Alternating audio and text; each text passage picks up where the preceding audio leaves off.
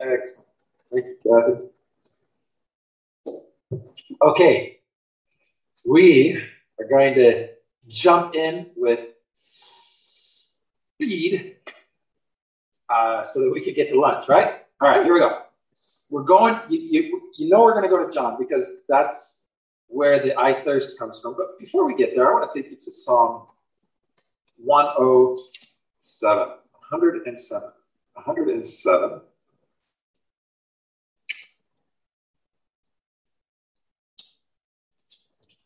These verses helped God used to form a, a, a, a, a world vision, an understanding. Psalm 107 and verse 8. Let them give thanks to the Lord for his unfailing love for his wonderful deeds for mankind. So here's this invitation to worship, to give thanks, to praise God. And then it reads, verse 9, for he satisfies the thirsty and fills the hungry with good things. When I read this, I was in the in the journey of my collegiate years and, and the transitions that that brings. And so I'm reading this verse give thanks for he satisfies. And I'm literally living out this, it's like a, a living parable of what this the invitation of this verse is. Michael, keep praising me.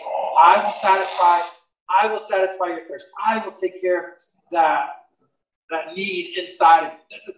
The thing about thirst, why I think it's such a beautiful comparison with the spiritual element is that it's a, it's an itch, it's a scratch, it's a it's a need that none of us can fill by ourselves. You're thirsty on the inside. It's not like you can scratch yourself. You've got an itch.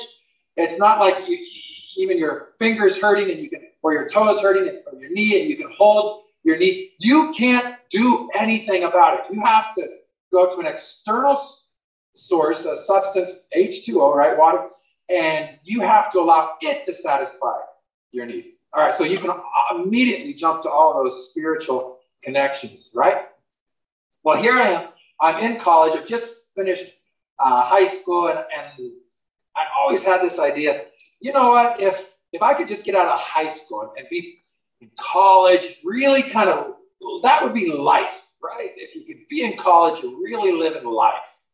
This whole high school thing, the restrictions from your parents, restrictions from school, whatever they are, they're really kind of constricting life. So I, I, I under this umbrella of when I get when I get out of high school, I will be able to live life. So I'm, I'm now in college when I read this, this verse and I realize, I'm sitting there realizing,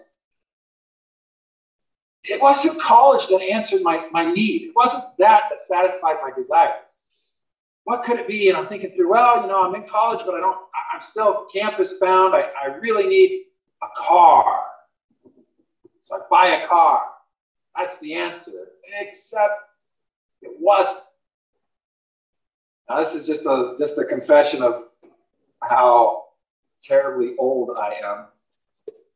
Uh, at that point, we were all still going to the computer lab the computers. If I, if I could just have a laptop, in college, I've got a truck, I need a laptop. If I could have a laptop, it would free me up. So I, I buy a laptop. Now my parents bought a laptop. And then I'm, I, I, I'm drawn back to this verse. He's the one that satisfies the thirsty. Laptop wasn't it. College wasn't it. A car wasn't it. What could be it? What could satisfy the itch? What could what could fill my need? Fulfill me? I wasn't done on the search yet, so I had to go get a girlfriend. Had a car in college, had my laptop, got a girlfriend. And as, and as exciting as and fulfilling as relationships are, wasn't it. There came a point, a, a point of, of a crossroads with me and God in my high school, in my college years, that I had to come bow before him in recognition that he would be the only one that could really satisfy All right, so in that context, John chapter 19. That's, of course, Jesus is now on the cross. This is, we started the, the big picture yesterday with the John 3.16. God did it for me. I'm his cosmos. John 19 and verse 28. Listen to these three words, three verses. Later, knowing that everything had now been finished, and so that scripture would be fulfilled, Jesus said, I am thirsty. A jar of wine and vinegar was there, so they soaked a sponge in it, put the sponge on a stalk of hyssop plant, and lifted it up to Jesus' lips. That whole scenario is, is something we're going to talk about later this week. That's crazy. When, when he had received the drink, Jesus said, It is finished. With that, he bowed his head and gave up his spirit. I've always read, maybe you have fallen into this as well. I've always read this, this I thirst as if Jesus had been punished and, and beat so badly that there came a point he just he was desperate for, for some sort of cooling liquid. And so he, he calls out, I thirst. But, but think about it. Now think about it. Here Jesus says, he says less than 40 English words on the cross. This is the final moment. He's been preparing for this not for four days, not for four years, not for 400 years, but for thousands. He hasn't. This is the moment in which he is going to secure. You, you read the context. After knowing that everything had been finished, right before he cries out, It is finished, he cries out, I thirst. Well, we've read it as if it's, it's just a superficial, no, he's, he's a little thirsty. No, this was it. Every demon on the planet, I believe, every demon on the planet was there at the cross. For everyone else, it was a temptation free day. Because Satan knew all of his eggs were in this basket. so he's concentrated on the cross. He's got everybody there. There they are ripping Jesus apart on the inside.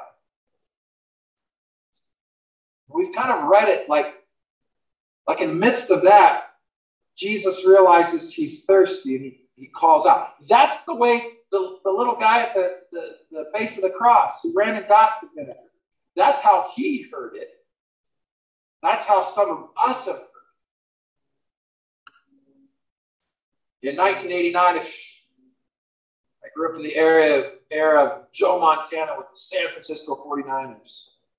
The 49ers were in the Super Bowl in 1989. They were three points down. They had the ball on their own eight yard line. They had 92 yards to go with only three minutes left in the Super Bowl. Joe Montana, this legend football player, turns to his teammate Harris Barton. They've got three minutes left and they're down 92 yards to go in the Super Bowl. And Joe Montana turns to his teammate, looking into the stands. He says, Isn't that John Candy? Right before calling hike and marching his team down to win the Super Bowl. Almost this flippant, like, really? Right now? And that's how we've read Jesus on the cross crying out, I thirst. Right now, Jesus? You're about to secure our eternity. Okay, and you're thirsty. It's the way we might have heard it. It's the way the little guy at the bottom of the cross might have heard it, but it's not the way the devil heard it, and I don't believe it's the way John heard it. John himself, just chapters before, in chapter 7, recorded Jesus crying out on the, the last day of the feast of the tabernacles during the water ceremony. a ceremony strategically or organized, implemented by God to communicate this message of, of satisfaction and solution only coming from Him. So John records Jesus standing up and crying out with a loud voice. This is important. He cries out, he says, If anyone thirsts, let him come to me and drink. He who believes in me, as the scriptures have said, out of his heart will flow rivers of water. The devil knew what Jesus had said. The devil knows everything Jesus has said. John knew that. That's why John in chapter 19 says, wait a minute, Jesus just said he's thirsty. He's the one that during the, the, the, the Feast of Tabernacles and the water ceremony, he's the one that said he was the solution for our thirst.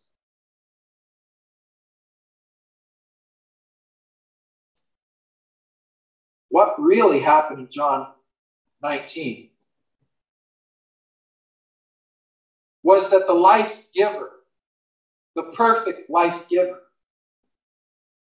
had for the first time in his eternal existence now felt a need. The unfulfillment, something deep in his soul, as it were. He felt while on the cross what we feel this emptiness, this need for some sort, so, an itch we can't scratch. He feels it. It's the very thing that he came to satisfy. The life giver meant to give us the filling life. I have come to give you life and life more abundantly. That's the life giver. But the life giver is now hanging on the cross and he is now dying. The life, just hear the irony. The life giver, the very fountain of life. He did not inherit life, he was not created. He is now experiencing death, the separation of life for the first time in eternity. And on the cross, Jesus feels what we feel. What's caused it? It's sin. And that's why Jesus hanging on the cross experiences this, this deep need in his soul. I'm thirsty. I need that living water. He is there in place of me. The call that he extended during the Feast of Tabernacles is a call that he's kept extending. Are you thirsty? Is there something deep in your soul that you, an itch you can't scratch, a satisfaction you can't provide for? Wherever you go and whatever you have, it's the chase that we all are on. If I just have a better, if I just have more, if I just can change this, if it just more different, the constant search of satisfaction. It doesn't matter if you're poor or rich, we're on this hunt, this search. I want to be fulfilled. I want to be satisfied. And so we, we try to fill it with relationship, with things. Hey, get me a laptop. Okay, now get me a better laptop. Except today it's now get me a phone. Get me a better phone. Oh, if only I had the upgrade. My life would be satisfied. Guys, we chase these phones as if just the next one will finally be the answer. Jesus says, as Psalm declared prophetically, no, no, praise God only, only Him, because He's the one. He's the only one that will satisfy your thirst. The question you have of, there's something more to life, there's something here. That's what Jesus is talking about. I am the satisfaction to that question. So the invitation goes out and it keeps going out. The cry from that te- the temple steps, I will satisfy your thirst. He keeps crying it out. He keeps crying it out as loud as he can. Our homes, in our classrooms, in our hearts. And check it out.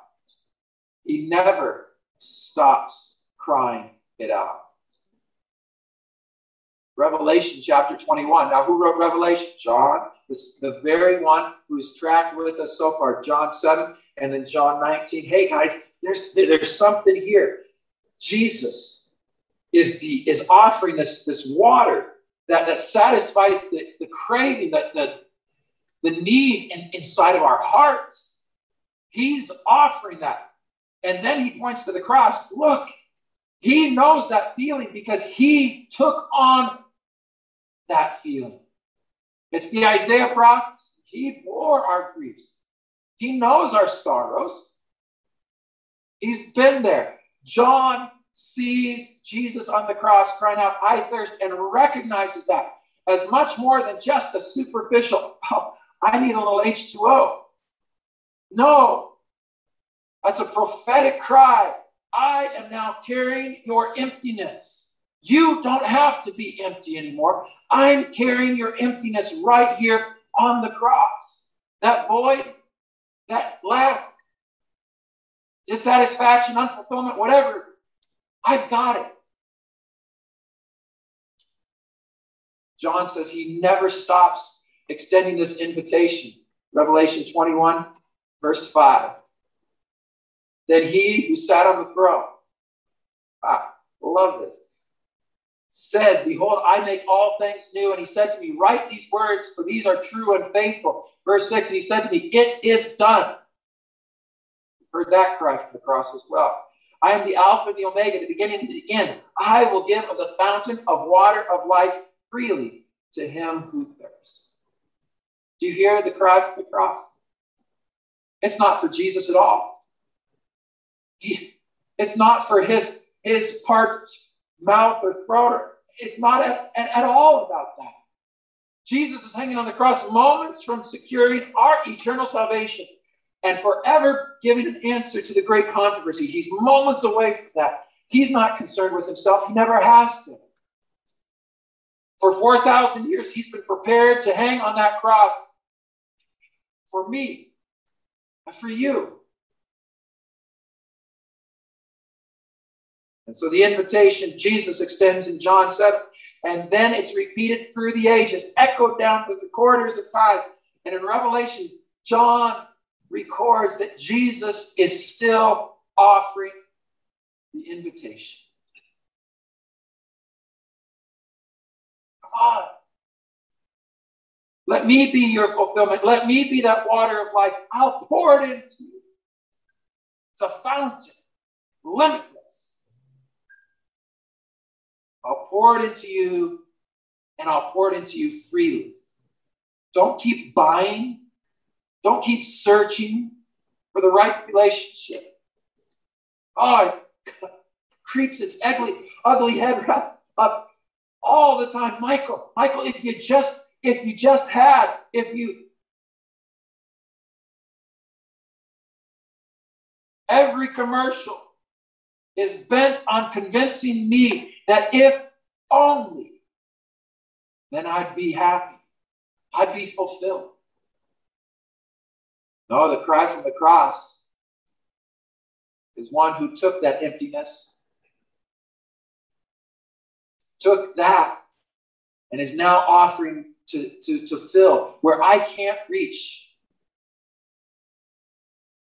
I was, I was flying, I was living in Philadelphia, and I was flying to Indianapolis to do a youth conference. And so I I'm in my, I, I, I land, I, I think it was less than an hour, maybe 45 minutes before I was supposed to be at a hotel to speak. Super tight. So I was dressed, ready to go up front. I'd stayed up late the night before, was weary, and I get in, in, in the plane. I, I made a practice. I always got a cup of ginger ale. So the flight attendant came by and handed out ginger ale. I was in the window seat, and uh, I'm holding my ginger ale, and I doze off. And then there's that thing. You know that thing that happens when you doze off? The thing that's embarrassing. You try to play it off. Is you're scratching your neck, or you you're really just kind of looking around. You know that involuntary jerk that happens with your hands or your head or your some, and it happens when you're sitting in class or, or church. Hand goes up. You know, don't act like you don't know because it happens to everyone. And it's the funniest thing to watch. It's not funny to have it happen. Sitting there in the plane, and I, and I don't know how long I was in Never Never Land, but at some point I realized that I did that. I think my, I think my arm just, just moved. And I thought nothing of it until there was a, a very gentle cooling sensation in my lap. I looked down and the entire contents of my cup is now in my lap. It's like a little, just a little pool. Well, I do what every sane person would do. I stand up, which takes what was in my lap into my seat. I'm in the window seat. Of course, the uh, overhead's there, and the guy sitting next to me is, is he's now awake. awake. I can't sit back down because it's now the little puddle is there. And uh, so I'm kind of bumping my head. I've just woken up. So it's really one of those moments where you're just like, well, we get some the attention of a flight attendant and they start bustling up and up and down the aisle. And, and I become the guy that an entire plane is thankful that they're not sitting next to. I'm standing there. I can't sit back down. There's not a. It's, it's not like today. You don't have other empty seats. You just move around. So I'm, I'm stuck. Everybody else is kind of looking at the guy sitting next to me, going, "Oh man, I'm sorry, you got. Uh, there's every always." Uh. And all, I, I want to get on the on, on the public address system and just let everybody know I'm a pretty normal guy. I hold down a job. I I own a car, behind a house. And this is the first time this has happened to me because everybody is thinking, uh-huh, there's that guy.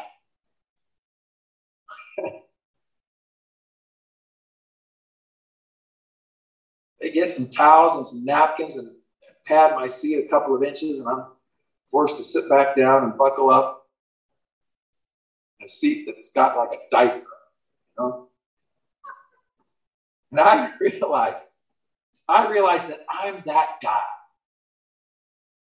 I don't get a look sideways. I'm the one. I'm the one that everybody's looking at. Everybody's thankful. I said, mm-hmm. They're ex- exchanging knowing glances. But I'm that one. I'm not, I'm not the one on the flight into Indianapolis. Why was it that? I'm that one in need of Jesus. It's not everybody else. It's not a praise God, the world. The world needs, they're thirsty out there. They're hopeless and helpless and lost, and they need the water of life. I'm the one. I'm the one that's hopeless and helpless and thirsty. I'm the one that needs the water of life. And there's two things that happen. One, that we read this superficially and it's just Jesus, he needs a little water. Or two, that we say, wow, that's powerful. He's the solution, he's the water of life. On the cross, he took my void and is now offering something fulfilling, something satisfying to me. To, but then we read it as if it's everybody else, or the people we serve, or the people that are in class with us, or the people that we related to. It's everybody else, it's the world. What I'd like to invite you to do is read it the way it was meant to be read. When Jesus cried out, I thirst, he was talking to me and he was talking to you. He said, I, I'm thirsty. I'm taking, I'm taking that need from you. I'm bearing your burden now. I want you to now take my water. I want you to take my satisfaction. Let me fill you. And it's fitting. It's fitting that he would use water, two parts hydrogen, one part oxygen. Hydrogen, the most abundant element in the universe, oxygen, the most abundant element on this planet. H2O is offered in absolute abundance. I've got enough for everyone, he says. But I'm talking to you today. I'm talking to you. I'm talking to you, not the world. For God so loved the cosmos, but when he said that, he was speaking to one man. I'm, I'm, I'm, You mean the world to me. And the water that I'm offering is just for you. Come on, you can buy another car, you can get another phone, upgrade your iPad. Those are all fine, but they're not going to scratch the itch. They're not going to do it. You can chase it, go into debt if you need to. Psalm 107 and verse 9 says, For he, for God alone, the, the, the life giver, the fountain, is the one that satisfies our thirsty souls. So why not? Why not hear that cry from the cross as one for you? Father in heaven, thank you.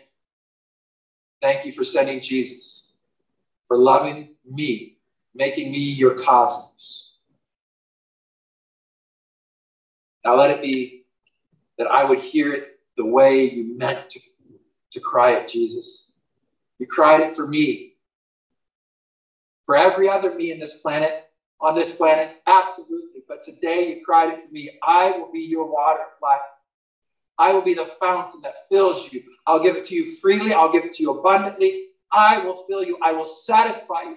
I will be everything for you. Just let me be that water. We accept it. Jesus. Amen. This media was brought to you by Audioverse, a website dedicated to spreading God's Word through free sermon audio and much more. If you would like to know more about Audioverse, or if you would like to listen to more sermons, please visit www.audioverse.org.